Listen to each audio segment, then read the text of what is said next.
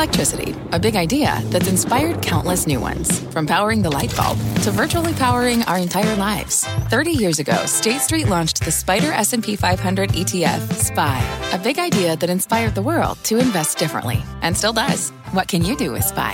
Before investing, consider the fund's investment objectives, risks, charges, and expenses. Visit ssga.com for a prospectus containing this and other information. Read it carefully before investing. SPY is subject to risks similar to those of stocks. All ETFs are subject to risk, including possible loss of principal. Alps Distributors Inc. Distributor.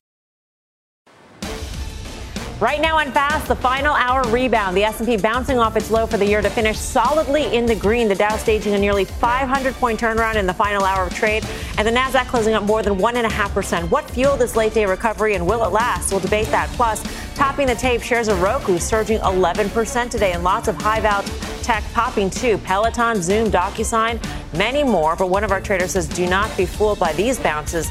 And later, shares in Mosaic dropping on mixed results after the bell. The stock's been rocketing higher this year. All the ag names have. Is there still room for growth in this sector? I'm Melissa Lee. This is Fast Money live from the Nasdaq market site in the heart of Times Square. On the desk tonight, Tim Seymour, Dan Nathan, Jeff Mills, and Pete Najarian, co-founder of MarketRebellion.com. We start off with a big time market comeback in the last hour of trading. The Nasdaq surging 330 points from its lows of the day to close out more than 1.6% higher. That is its best start to a month since April of last year. The S&P and Dow also finishing solidly higher, the move coming after or as the 10-year treasury yield topped 3% for the first time since 2018, the 30-year at its highest since 2019. So, have markets found their bottom? What do you think, Tim?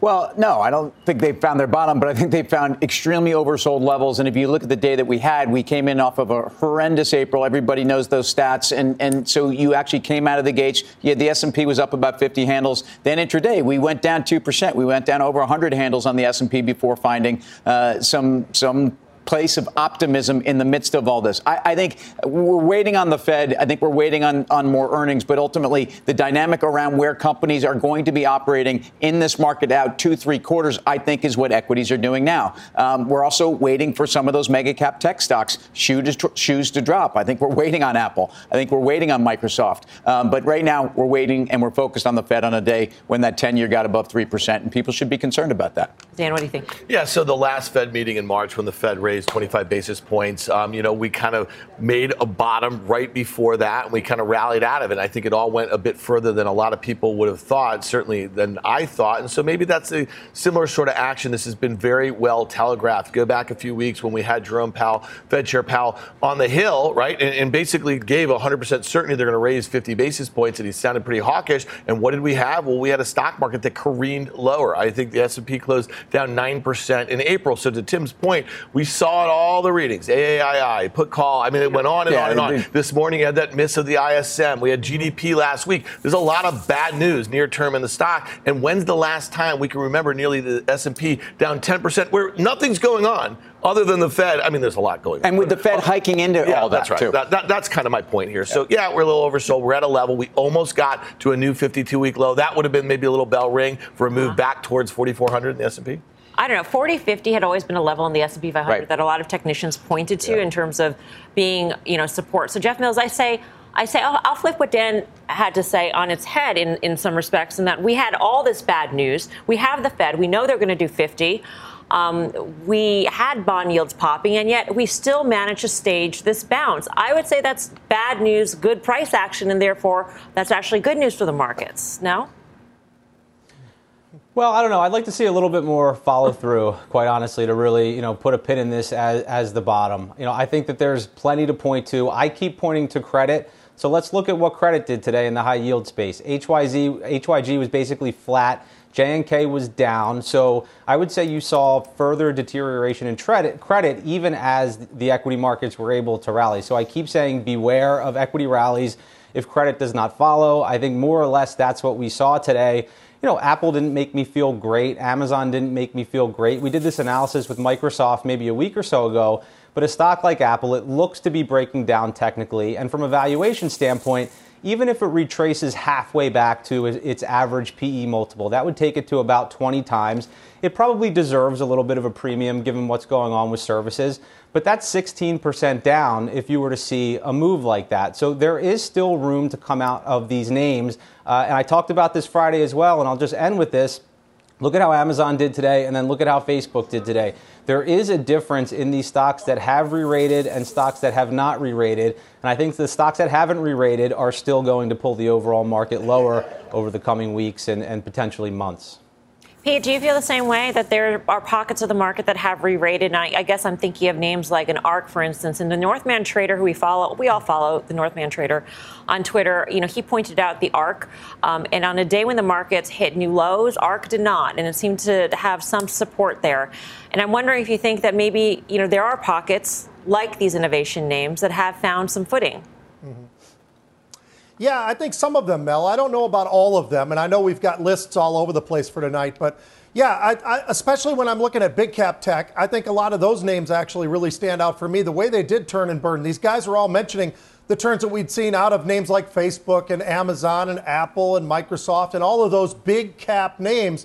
And when they start to move, Mel, there seems to be a, a, a, huge rush. And it's not just for those names. It looked like to me like they were picking up the entire market. As a matter of fact, at the very at the at the bottom of three o'clock, as we were going to the final hour of trade, we had a huge buyer in the S&P 500 as a matter of fact. The SPYs we had some huge call buying in there. 17,000 of the upside August calls and it immediately flipped and we started to see that move. And a lot of that was the big cap techs and a lot of those names that do fall under whether or not they're in the Dow or obviously in the Nasdaq or in some cases obviously affecting what's going on in the S&P but it's been really really interesting to watch and we had some good volumes today you know April was a terrible volume month for the options world. And now all of a sudden we start off this month over 40 million right out of the gate. So I think there's a lot of different factors here, including the charts. A lot of people talking about that all day long. We hit certain levels and then we bounced off those levels. Is it healthy? We'll have to see. This is just one hour. It's not even the full day. It was mm-hmm. one hour of trading. So we'll actually find out a lot more as we progress through this week.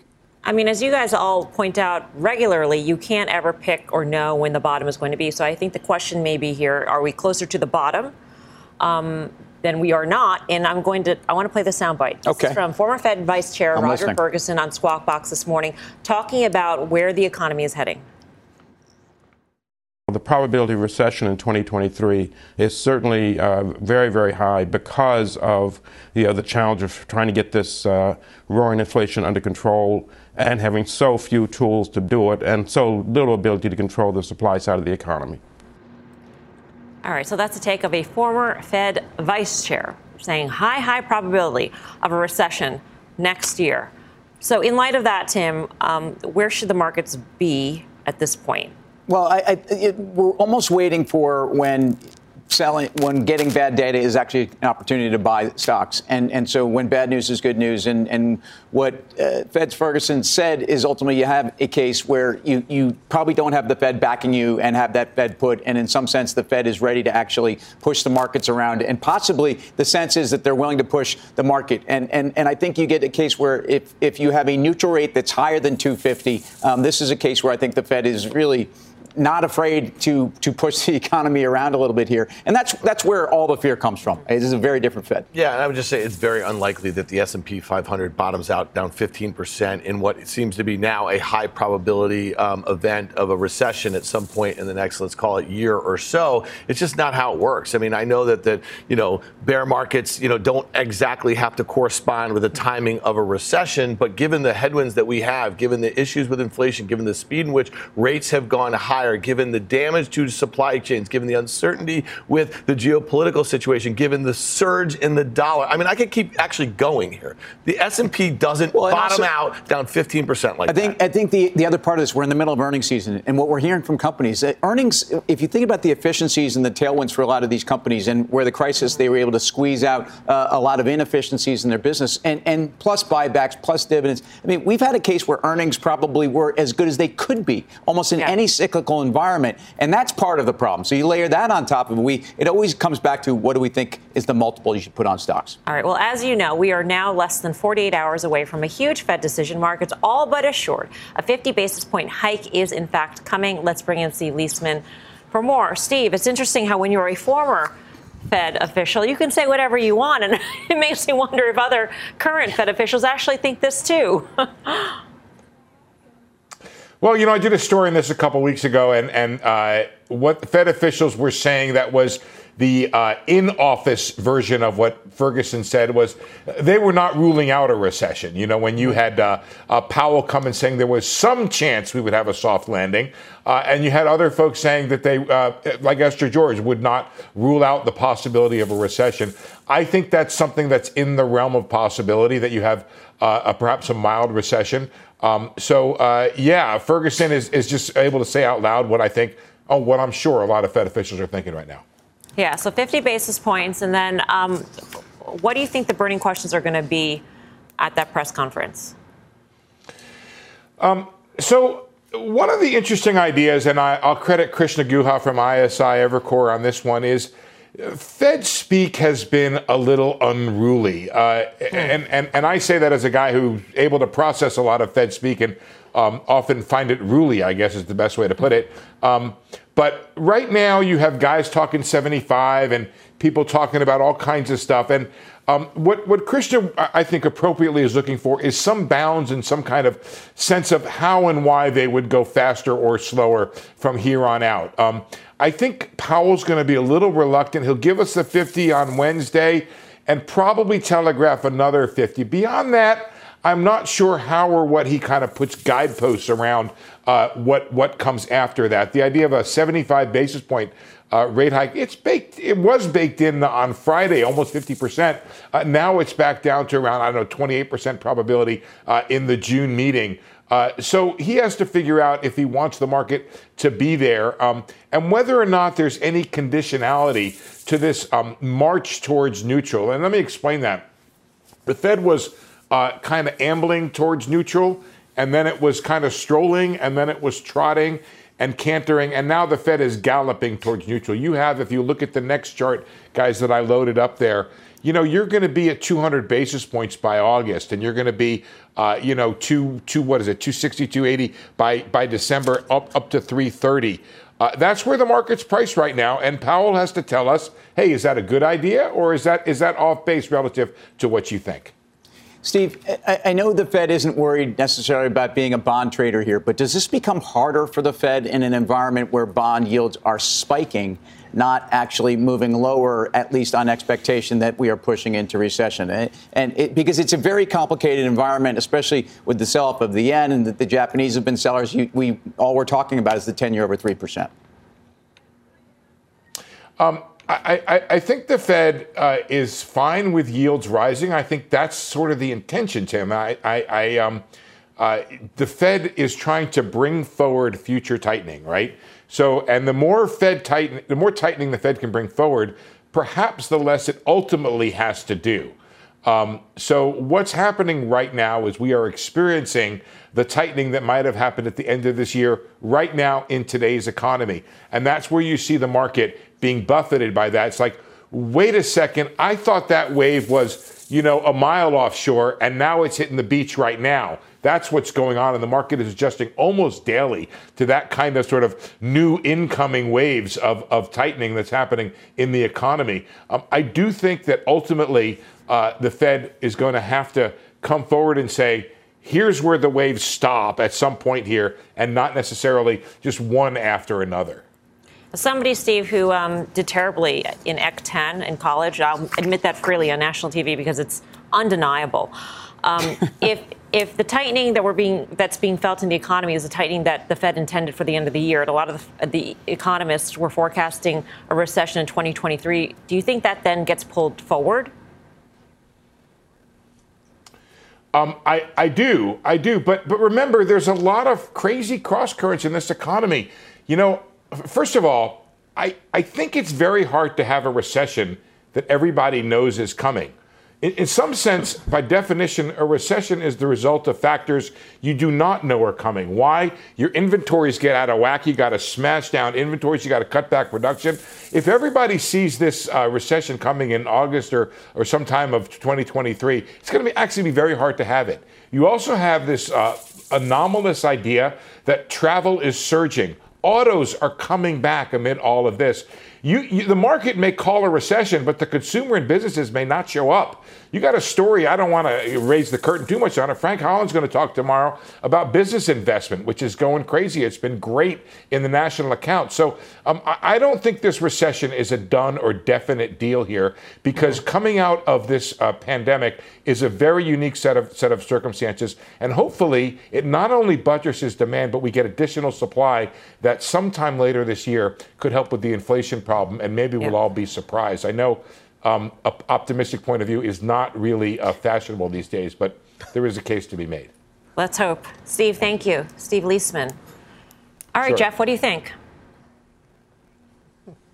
So I think there is an optimistic case where the Fed can engineer a soft landing, but I think it's difficult. And obviously, inflation holds the key. So right now, we are seeing inventories build. Steve mentioned inventories. We're seeing demand fall uh, on purpose. The Fed is trying to destroy demand. Uh, and then we clearly have the base effect. I know that seems sort of uh, silly to point out, but does inflation start to roll over enough where the Fed can back off? That, that's the key. And, and if, if it does, then I think we might be okay. We'll have a mid-cycle slowdown and, and, nothing more. But I did send in a chart, and I think this is this is the, the issue that we're dealing with. So it's simply the ISM Manufacturing Index. We got that report this morning. It did miss down to 55, and that's charted up against the 10-year Treasury yield. So you're seeing it move in an unusual way. 10-year Treasury yield rapidly higher, and the ISM rolling over. So what does that mean? That means the Fed is hiking into an economic slowdown. That is not typical, and that makes it difficult to engineer a soft landing at this point. Pete, how do you uh, navigate all these mixed messages uh, when it comes to yeah, how you are investing? And there are a plethora, right? I mean, honestly, I mean, when I'm listening to Dan go ro- rocking and rolling through that whole thing, it's absolutely incredible. And, and obviously the rest of the guys as well. You know, it's amazing to hear um, uh, Steve Liesman sounding a little bit more bullish than I usually uh, feel like, or at least optimistic, I would say. I think, I think, quite honestly, Mel, we read so much into every single number these days that we're almost talking ourselves into some sort of a recession. I think it's not going to be easy. Will they be able to manage this? None of us really know. But can it be a soft landing? It can. I mean, there is that possibility. So, because of that, if the Fed does everything right, which is going to not be easy, but if they're able to do that, Mel, then we'll be able to see the light at the end of the tunnel. I think a lot of people are still expecting that tunnel to be very dark, but there is a chance that they do things right and they actually react in the right ways so that we can actually get through this. And rather than a recession, this has just been a very challenging time for us.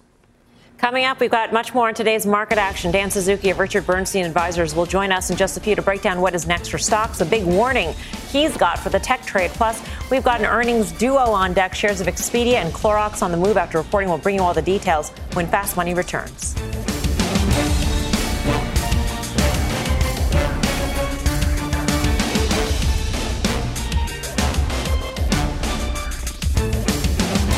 Every day Thousands of Comcast engineers and technologists put people at the heart of everything they create, like Oluseyi, a Comcast engineer who grew up bonding with his dad over sports. This inspired him and his team to create AI Highlights technology that uses AI and machine learning to detect the major plays in a sporting event, so millions of fans have a way of catching up on their favorite sports. Learn more at ComcastCorporation.com. Wouldn't it be great to have all your investment and retirement accounts in one place? Yahoo Finance, our sponsor today, makes it easy. I use it to put my investment account and 401k accounts into one hub and get expert tips that help me confidently manage my money. For more than 25 years, Yahoo Finance has been the brand behind every great investor. Whether you're a seasoned investor or are looking for that extra guidance, Yahoo Finance gives you all the tools and data you need in one place. They're the number one finance destination, producing a holistic look at the financial news cycle, including breaking news, original editorial perspectives, analyst ratings, independent research, customizable charts, and so much more. Securely link your brokerage accounts for a unified view of your wealth including 401k and other investments. A comprehensive perspective is what sets apart great investors, and it's how Yahoo Finance ensures you have the insight to look at your wealth in its entirety. For comprehensive financial news and analysis, visit the brand behind every great investor, yahoofinance.com, the number one financial destination, yahoofinance.com. That's yahoofinance.com.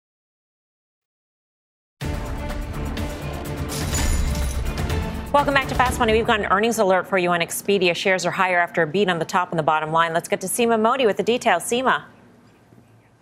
Hey, Melissa, strong earnings report fueled by a 58% rise year over year in gross bookings, still down about 17% compared to the first quarter in 2019. I was just on the call. CEO Peter Kern says he's very pleased that demand has come back post Omicron, the shortest wave thus far. In regards to the war in Ukraine, he says travel demand in Europe is back to new highs. So a very short blip there, a rebound in cities. He sees international travel improving. On inflation, he says the pent up demand is outweighing really whatever the market is throwing its way. He says we could see travelers look for a cheaper alternative if prices continue to rise, but he doesn't see people canceling travel plans. And that demand for vacation rentals, Vrbo, remains above 2019 levels, somewhat constrained on supply. They expect to sell out in top locations this summer. That is where Expedia has been focused on adding more inventory. In fact, 50% of customers in the first quarter were new customers, and it does come ahead of Airbnb's report later this week. We'll see uh, if that's a, a, read for that. Expedia's Expo event, where they're expecting to unveil new products, kicks off in about 48 hours, and CEO Peter Kern will join us on Thursday in a first on CNBC interview. It is a jam packed week for travel earnings, Melissa. Hilton tomorrow, Marriott Wednesday, uh, Royal Caribbean on Thursday. So, as Steve Liesman was saying, uh, we will certainly get uh, a very good read on the customer, on the consumer, as we get to see if they are, in fact, responding to recessionary fears. Back to you. All right, Seema, thank you. Seema Modi. It will be interesting to see what the uh, the nuances um, of the quarter and, and more recent weeks have been. Pete, where do you stand on travel in general in terms of the travel food chain, hotels, planes, Expedia? Yeah. Well, it, cer- it certainly does make a lot of sense, Mel. I guess the only hesitation I have at this point in time is have people used up what their excitement was to get back out on the road, to get places, to actually go on vacations, to have those trips that everybody's talking about? And is the consumer's demand, is it going to be continue to be there? I think that's the biggest challenge is will this stand out going into the future? Because we all know that people have been paying higher to, to travel places, whether it's by airplane or, or, or whatever. And that's a huge issue. And do people have that kind of demand that that's going to continue? And I think that's the only concern I have right now. Obviously, those booking numbers were absolutely extraordinary 58%. That's a big number. But are they going to be able to continue this? I, I, didn't hear much about what the outlook was right now, and I think that's something that's going to be difficult to, to, to determine whether or not the consumer is priced out or not. We know yeah. costs are through the roof, but is it priced out? We'll find out soon. Yeah, I mean, we've seen pull forward on on everything, right? So why not yeah. travel to a certain degree? And then when consumers right. get on the road and they, they do travel, you go to a restaurant and you get sticker shock, right, from all the food inflation. But you got to wonder if that actually helps an Airbnb, Dan. Yeah, you know? it did. And, and uh, Seema mentioned the Vrbo. I mean, that is right. their Airbnb competitor, so they have that going for them. They said it's supply um, constrained. I'll just say this: this stock has uh, massively outperformed the Nasdaq. It's only down three percent on the year. I think in the aftermarket gains, it's probably unchanged, and it's got a defensible valuation. If you're looking at the out year next year, they're expected to have earnings and sales to meet a new, um, you know, a new high. So to me, at 17 times next year's um, estimates, if that is in line or possibly conservative, if things do go better than expected this stock is probably one that is showing some good relative strength this year and probably has a good valuation support on the out year numbers. All right, let's get to the next earnings alert for you. Shares of Clorox lower after hours despite a beat on the top and the bottom line. Uh, let's get to Christina Partsinevelos with all the details. Christina.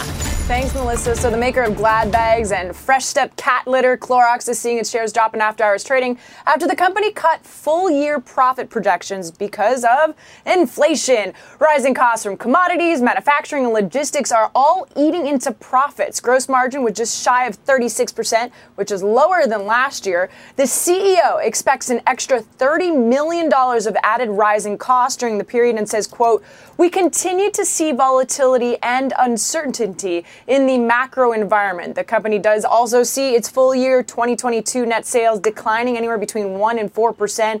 And the warnings weighing on the stock despite Clorox posting a quarterly profit and stronger than expected 2% net sales growth in the March quarter. And shoppers be warned, everyone watching right now, Clorox plans another round of price hikes this summer. Christina, thank you. Time to uh, stock up on the Glad bags, Tim, before prices go. Yeah, that's what I do. I mean, um, how, how many price hikes are you? That's what I do. Weather. Uh, you can a, a, few more, and they're passing it on. And I'll just say this about inflation: you know, copper was down another three percent today, and there's some sense, if you look at what copper prices are, that we maybe we've hit peak inflation. But back to Clorox, um, down one to four percent on sales, 29 multiple, not cheap, in an environment where you would expect um, consumer staples to continue to outperform, but not one where you have these kinds of price pressures. So, um, not terribly far off your 52-week low. Uh, I do think the things uh, that drive demand for Clorox are also not what we're going to see for the next 12 months. Remember how everybody needed Clorox wipes, everybody right. needed bleach, everybody needed. So there was a COVID pull forward here, and the multiple of yesterday is not the multiple of tomorrow. I, I, you know, I don't think you need to step in and buy this. Yeah, I mean, I think that's a dilemma with consumer staple stocks in this market environment. You want to buy them, but they are expensive relative to the markets, relative to themselves.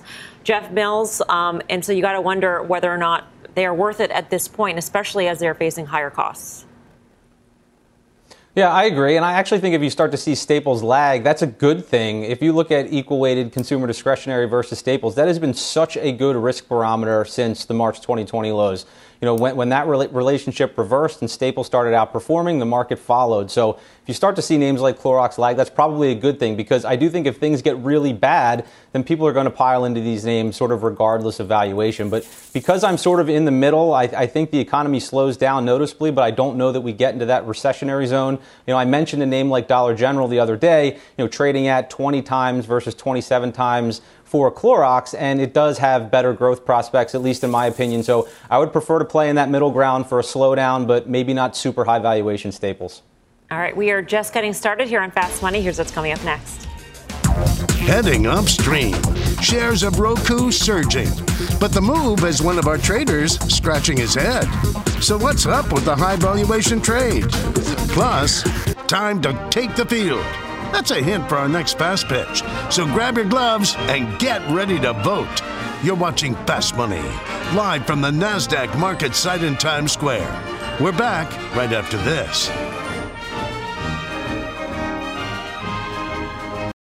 People today can spend half their lives over 50.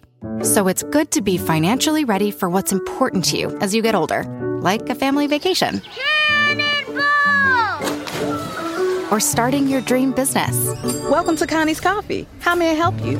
AARP's trusted financial tools can help you plan for whatever your future holds.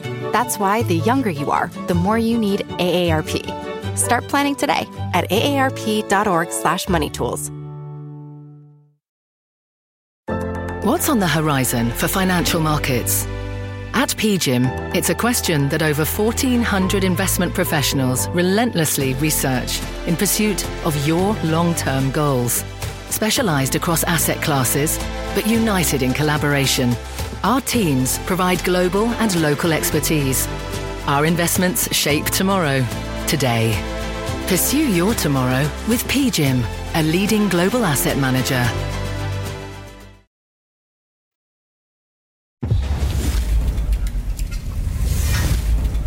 Welcome back. Roku topping the tape today. Shares jumping 11% higher and up nearly 22% since last Thursday's earnings report. Take a look at the other high valuation, high growth tech names ripping higher today. Peloton, DocuSign, Zoom, and Netflix also in the green. So are these stocks primed for a big comeback? Dan, what do you hmm. think? Well, it depends what your time horizon is. I mean, we saw, you know, huge bounces off the lows just a couple months ago. Some of these stocks rallied 40, 50, 60% in some instances. And I'm looking at this thing. It just made a new 52 week low. It's trading nearly 500 in July and traded below $100. So could this thing go to $150 in a heartbeat? I mean, listen, if you're trading, these are great opportunities to kind of catch these sentiment turns in a way because they'll continue to go up for a couple of days. But look what happened as soon as the market rolled over, right after that March bounce, these things made new lows. And I was saying for a while, and this is like the 2001 and 2002 playbook, um, you know, it's one step forward, three back, and you're going to take, it's just going to take time for these things to bottom out. Well, but but again, we're talking talking about what has already been nine months to a year for mega cap, yeah. for, for high multiple tech, not yeah. mega cap. In fact, mega caps, you know, just kind of gotten going. But I, I look at that list. Um, Roku to me has existential you know, issues. I, I, don't know if anybody needs Roku ever. Um, they talked about TV sales and they talked. Well, I'm sorry. Um, and you know, I, I, look at a, a DocuSign and I look at a Zoom and I would say those are classic dot com 2.0 tech stocks. COVID pull forward where we still don't really know what they're worth. We still don't really know. Zoom could make an acquisition and change, and they have made a couple. Uh, and then I look at Netflix, and I'm, I'm not going to die on the Netflix hill, but I think it's it's a very different story. Pulled back 70 percent for a company who's never supposed to be a linear straight line on subs. Uh, or, or, do we look at these stocks and say, what does it say about the markets? If these types of stock, I mean, have you seen Redbox? And I, I hesitate to mention it's a small stock. It's less than half a billion dollars in market cap, Pete. But I know that you've seen this. RDBX. It was up 70 yep. something. Yes. Oh, it settled down to up 43% today, Pete. Yeah, you know what, Mel? Sometimes it just seems like there's they're they're buying almost everything, right? I mean, i we talk about these multiple stocks or no multiple stocks all the time. Peloton being one of them. I've always referred to it as the most expensive clothes hanger for all the right reasons. People buy them, they don't use them, they eventually don't have their subscription model anymore, and they and they just kind of move on, and eventually it finds its way to uh, Goodwill or somewhere. I mean, that, that's just the path line that we've always seen. And when I look at a name like that, where their cash burn is high, they don't make money, and we've talked about this for a long time throughout the pandemic. Yeah, they had that great run in that first six months or so of the pandemic. But then after that, what? You know, it's it's one of those things. Whether it, you know, Roku at least has some sort of promise somewhere. Netflix, some sort of promise. But I think there are a lot of names where they got pulled in, and now they're seeing the actual pain side of this trade yeah, a little bit of a bounce today in some of these names, but I think ultimately we're going to see a lot of these names go even lower, even though today Peloton was at a 52 week low again. Yeah, and I don't disagree. I want to say something earlier in the A block. I think maybe Tim said it. I mean, listen, I, I, think that sooner or later these stocks will show relative strength to the large cap stocks, and then you'll know it's probably safe to get in the pool then. You know, you know what I mean? But right now, we're not out of the woods with the S&P down 15% and the NASDAQ down 20%. And that is the playbook going back to the post.com crash. A lot of these companies, Roku, good balance sheet. I mean, like, like, like, could this thing be around? Could there be some strategic M&A and stuff like Not here, not right now. And so my point is it took two years for the NASDAQ to go down 85% from the highs in 2000. And so we're just not there. I'm not saying the NASDAQ's going 85. It's a different NASDAQ. But some of these well, stocks. these are down 85%, yeah. though. Yeah. This, these, these are pet Pets.com stocks in many cases. But they're banging around, going up 10%, down 15%. That's why we could talk about this for six more months like this. Yeah. Somebody should actually call around Goodwill and see if Peloton's happened. I mean, that would be a good story. I mean, talk about channel checks. That would indicate a lot if they made wow, it there. ending up in Goodwill. Boom. Right? Um, I doubt it. Yeah, well, we'll maybe, see. All right. Maybe, maybe Our next guest warns half the market isn't a bubble, and high valuation stocks are a big reason why. Dan Suzuki is a deputy chief investment officer at Richard Bernstein Advisors. Dan, great to have you with us. When you say high valuation stocks, I'm, I'm, guessing that you mean the ones that we were talking about versus a, a Clorox, which is a high valuation stock relative to itself. Yeah, I guess you know what we're referring to is you know if you think about you know the the 11 sectors in the S&P now, you know about three of those sectors uh, are have you know heavy weights in kind of tech and tech-like stocks and innovation, growth, and disruption. And those three sectors are information technology, communication services, and consumer discretionary. Those three sectors alone make up about half of the market cap of the S&P 500. And I think in in all in different ways, they're all sort of have been buoyed um, by that this bubble that we think is present in markets today, even after this big correction. And so I think that you know it's a big risk and something we've been writing about is you know where do you go for diversification if there's everybody's portfolio is heavily heavily concentrated and and everything out there is heavily heavily correlated unless if you want diversification in your portfolios you actually have to actively proactively put that diversification into your portfolios by reducing your weights to those just from a pure you know prudent portfolio management perspective. Last time we saw you was uh, January 18th, I think, and then you said that you saw um, a, a, NASDAQ 100 correction of 50% in the cards from its highs. And I'm wondering, are you still sticking with that? Yeah, I mean, it wasn't uh, it wasn't uh, uh, you know super scientific uh, you know digging through the you know asset values sort of analysis, but you know if we're right and, and, and technology and technology related stocks are in a bubble, you know, go back and look at the history of bubbles. They don't softly correct and then, you know, they're off to the races six months later. You typically see a major correction, you know, 50% or more, and typically it comes with an overshoot to whatever you think fair value is. And so that was all I was saying is that, you know, we are in the early stages of the unwinding of this bubble. And so there's probably a lot more downside to go. Hey, Dan, it's Jeff Mills. So, question about sort of where to hide in all of this, right? I know you said you like cyclicals, financials specifically, and then and then staples potentially. So, relative to cyclicals, financials, do you worry about what an economic slowdown might mean for that sector? And then, in the same breath, we just talked about staples being expensive. Can you just walk me through kind of the call there?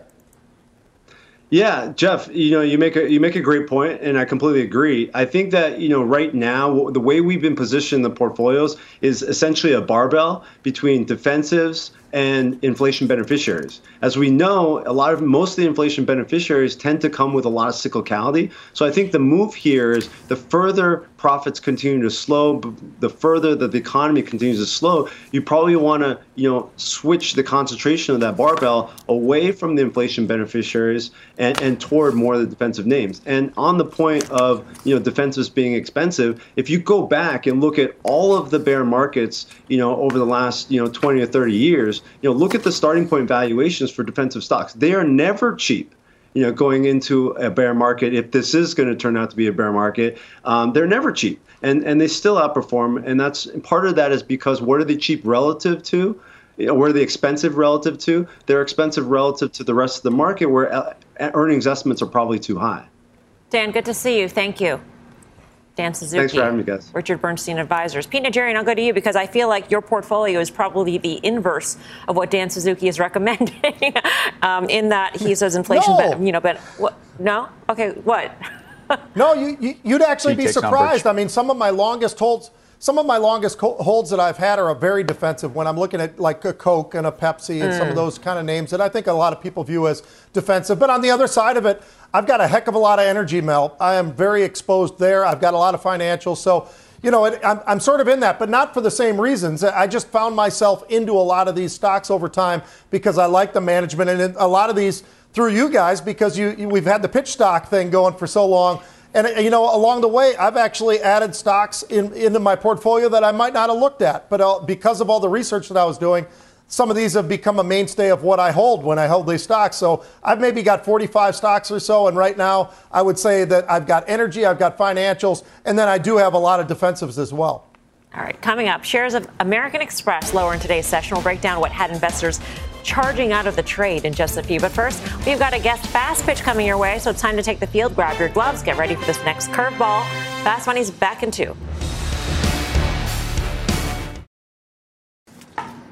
Welcome back to Fast Money. Alternative asset management company Brookfield has been under pressure like the rest of the financial sector, down 17% this year.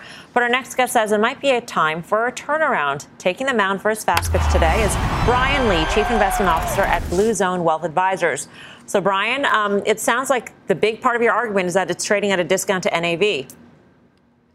Yeah, listen, thanks for having me on the show, Melissa. First off, from a high level perspective, we don't believe it's going to be easy for the Fed to manufacture a soft landing into a decelerating economy. Long story short, we just think they're going to tighten until something breaks. So we want to own the companies that can not only withstand the cycle turn, but be in a position to take advantage of it. So that's why we like Brookfield Asset Management, an alternative asset manager with about 700 billion of investable capital under management, and also owner of roughly 60% of Oaktree Capital, the premier distressed debt manager that thrives when we experience credit dislocations. Hey, Brian, it's, Ti- You know, it's Tim. Sorry, keep going. The stock currently trades at about 50 bucks a share, or roughly 60% of management's midpoint NAV. Last shareholder letter, the management company actually spoon-fed investors what they believe the company is worth, citing 50 bucks to the asset light asset management side of the business and $30 for the incremental balance sheet investments. Happy to dig into those further, but I'll take some questions to start off. Well, it's it's a fascinating topic, I think, during a lot of financial turmoil to, to go after effectively a money manager. How do they handle um, high water marks uh, in the midst of a drawdown, and what how, what would that do to your projected earnings? And again, you know, they, they grew assets dramatically in the last five years, but that that might have been the sweetest spot for money managers of all time. For sure. I think that's a great question, Tim. Listen, the great thing about this capital base is not only is it locked up and come with circa 60 to 65% margins in, in the next five years, but it also has a great counter-cyclicality nature to it, meaning as assets come down, the prices of assets come down, the investment environment becomes more fertile, the, they'll be able to accelerate the deployment of that, which, you know, they have 90 billion right now sitting in dry powder, which will start to um, generate accretive fees to, to the bottom line. Brian, great to see you. Thank you.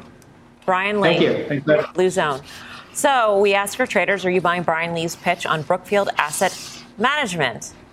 I can hear Tim scribbling on his uh, blackboard here. Are you ready? I'm ready. All right, go. Uh, Brian did a great job with that. It's a very compelling idea, but in this environment, I have to be a seller. I, I think you've, I, Howard Marks is one of the best. Oaktree's one of the best, but I think this is a tough time for a hedge. Uh, Dan, what do you say? I also thought it was a great presentation. I'd be a buyer, and here's what I, well, here's where I'd be a buyer. You look at there's an air pocket down to 45. That's down about 10 percent. That is the pre-pandemic high there. Um, that's where I'd be a buyer this time. Jeff Mills. So I wrote good house, bad neighborhood because I think, you know, financials are tough, right? These, these are stocks that usually outperform in a low rate environment, an expansionary environment.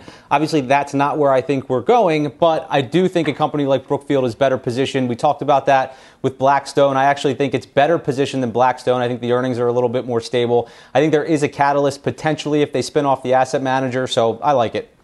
Crucial vote, Pete. What do you say? I'm going to tip it back to a buy. I thought he did an outstanding wow. job presenting this thing. I thought the, I, th- I, thought the opportunities are there still for somebody like a Brookfield. So I like this pitch. I thought he, he sold me on it.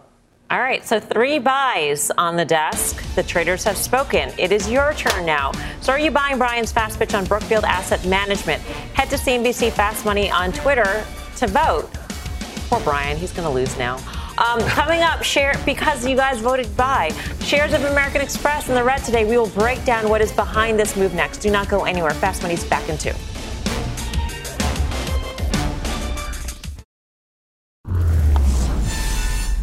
Welcome back to Fast Money. We've got a buzzkill today, and it's American Express. Shares falling almost 2%, making it the second worst performer in the Dow. Despite strong first quarter numbers, the stock is down 7.6% since reporting on April 22nd. So, what is in the cards now for American Express. Um, Pete, you know, we had great numbers from Visa. We're hearing good things about travel. And so, what do you think about American Express? Yeah, and American Express talked about exactly that. They talked about travel, they talked about entertainment, they talked about their volumes, they talked about a lot of those different things, and they delivered. But the, the market, for whatever reason, Mel, continues to kind of punish this name. As a matter of fact, trading at the multiples that it's trading versus a Visa or a MasterCard, it's a fraction of both of those. So it is kind of puzzling, to be honest with you. I think Capital One sort of falls in that category as well for me because they actually get an, an incredible amount of their revenue off the credit card side of things as well. So I, there, there's the haves and the have nots. And for whatever reason, I, right now, American Express seems to be under pressure. I think at this rate, though, I think it's actually getting very, very close to a buy for me. So I'm keeping a close eye on it.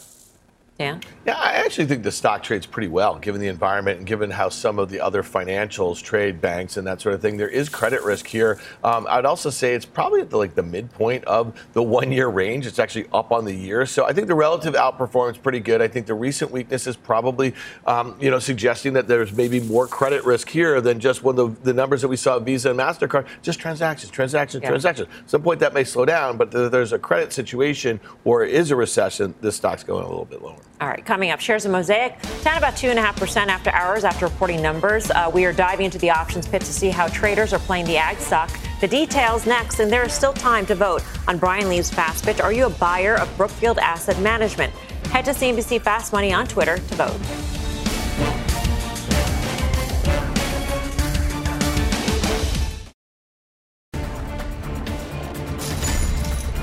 Welcome back to Fast Money. We have an earnings alert on Mosaic, the fertilizer producer falling after hours, kicking off a huge week of earnings in the ag space with a modest EPS beat and a revenue miss. The company mentions the uncertain outlook caused by the Russia Ukraine conflict. That's unlikely to change before the second half of this year.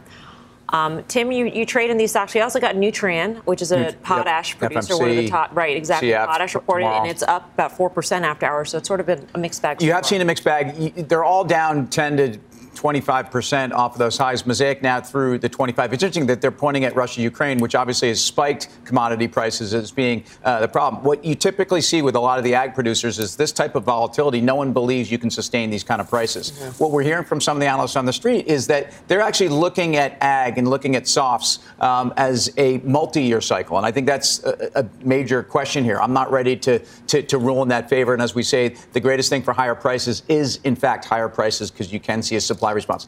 I think Mosaic down here, 25% off those highs. Uh, get back above that 50 day, and then I think you're buying the stock because I think uh, it's definitely priced for uh, prices probably 20 or so percent lower than this on spot. Mm. Um, this Mosaic earnings move is having a big impact on a multi million dollar options bet. Let's bring in Tony Zhang to break down the action. Tony.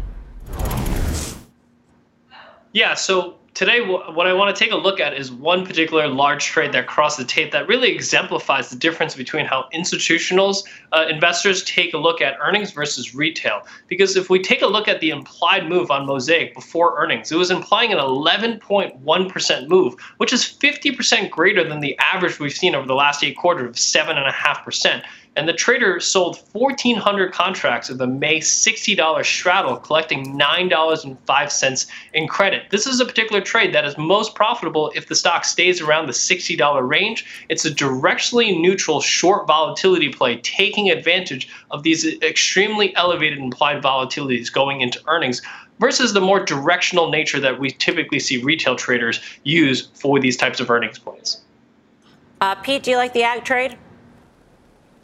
I do. I do. Uh, specifically CF, which I own calls. We had some huge call buying a while back, Mel. But obviously, and Tim was pointing this out as well, but nat gas and the prices of nat gas, which is a big component here, that's a real problem because, of course, that's going to affect the margins as well. So we talk about the good side of the, the inflationary side, and then there's the bad side. And right now, nat gas, certainly at levels its its highest level since 2008, is going to impact some of these names as well going forward. But the free cash flow of CF is fantastic. All right, Tony, thank you. Good to see you. Tony Zhang for more options action. Be sure to tune into the full show. That is Friday, 5:30 p.m. Eastern Time. And you still have time to vote on Brian Lee's fast pitch. Are you buying Brookfield Asset Management? Head to CNBC Fast Money on Twitter to vote. The results and final trades are next.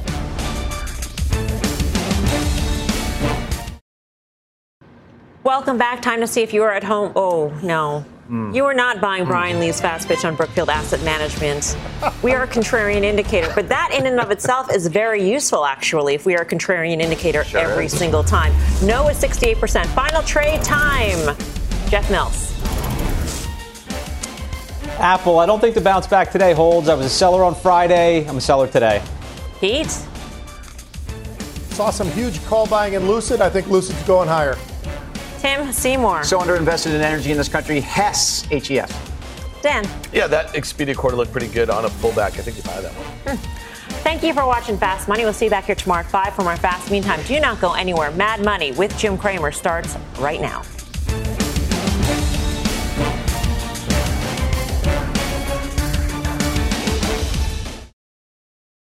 This podcast is supported by FedEx. Dear small and medium businesses, no one wants happy customers more than you do. So you need a business partner just like you. Like FedEx, who understands your passion for serving your customers because they have the same commitment towards you. That's why FedEx offers you picture proof of delivery, packageless and paperless returns, as well as weekend home delivery to 98% of the U.S. on Saturday and 50% on Sunday. See the FedEx service guide for delivery information. What's more, FedEx Ground is faster to more locations than UPS Ground. Trust FedEx for timely deliveries. See what FedEx can do for your business. Absolutely, positively FedEx.